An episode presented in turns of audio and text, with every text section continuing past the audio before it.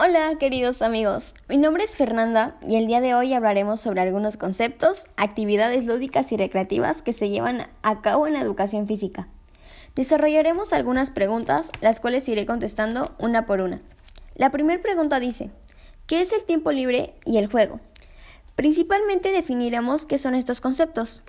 El tiempo libre es aquel tiempo extralaboral que se usa para realizar actividades de enriquecimiento personal tiene distintas funciones como lo son el descanso, la diversión, la realización de actividades recreativas, el desarrollo y el bienestar social.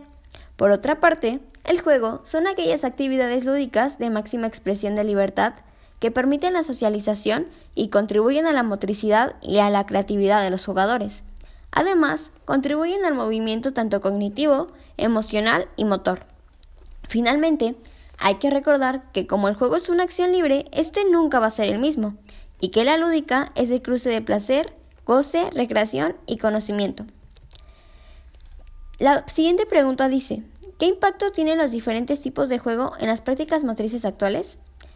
Existen diferentes tipos de juego como los, como lo son los juegos organizados, predeportivos, recreativos, de mesa, de sensibilización y cantos, de real y cultural y deportivo, los típicos juegos tradicionales y finalmente los digitales.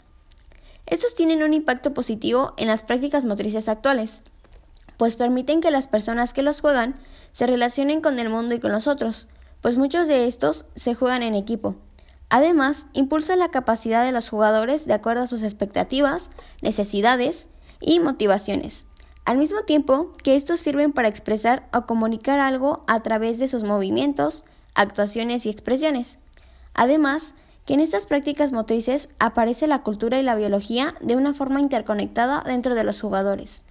Por otro lado, pone en práctica la actividad y educación física, consiguiendo que los jugadores mejoren sus habilidades, pongan a prueba su fuerza física, adquieran, adquieran hábitos de vida saludable, desarrollen valores, mejoren su salud, es decir, que mejoren en un estado completo de bienestar físico, mental y social.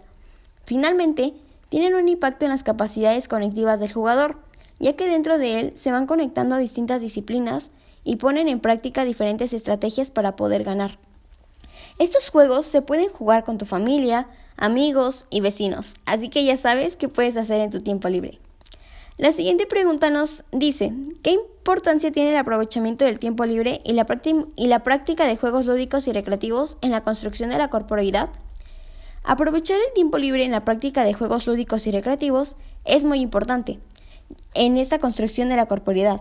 Recordemos que esta es la esencia de cada individuo, la cual refleja en lo físico, en la forma de pensar y actuar, en las emociones, en lo espiritual y por último en lo motor.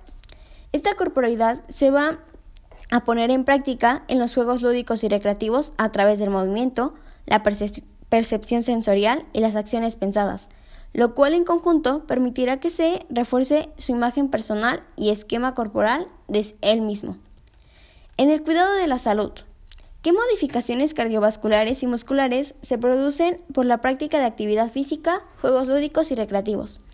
Algunas modificaciones cardiovasculares y musculares pueden ser que tu masa muscular aumente, que tu corazón bombee la sangre de una manera más eficiente, que mejore tu presión arterial y que aumente tu resistencia física, tu elasticidad, entre otras modificaciones, las cuales en conjunto te permitirán tener una mejor condición física.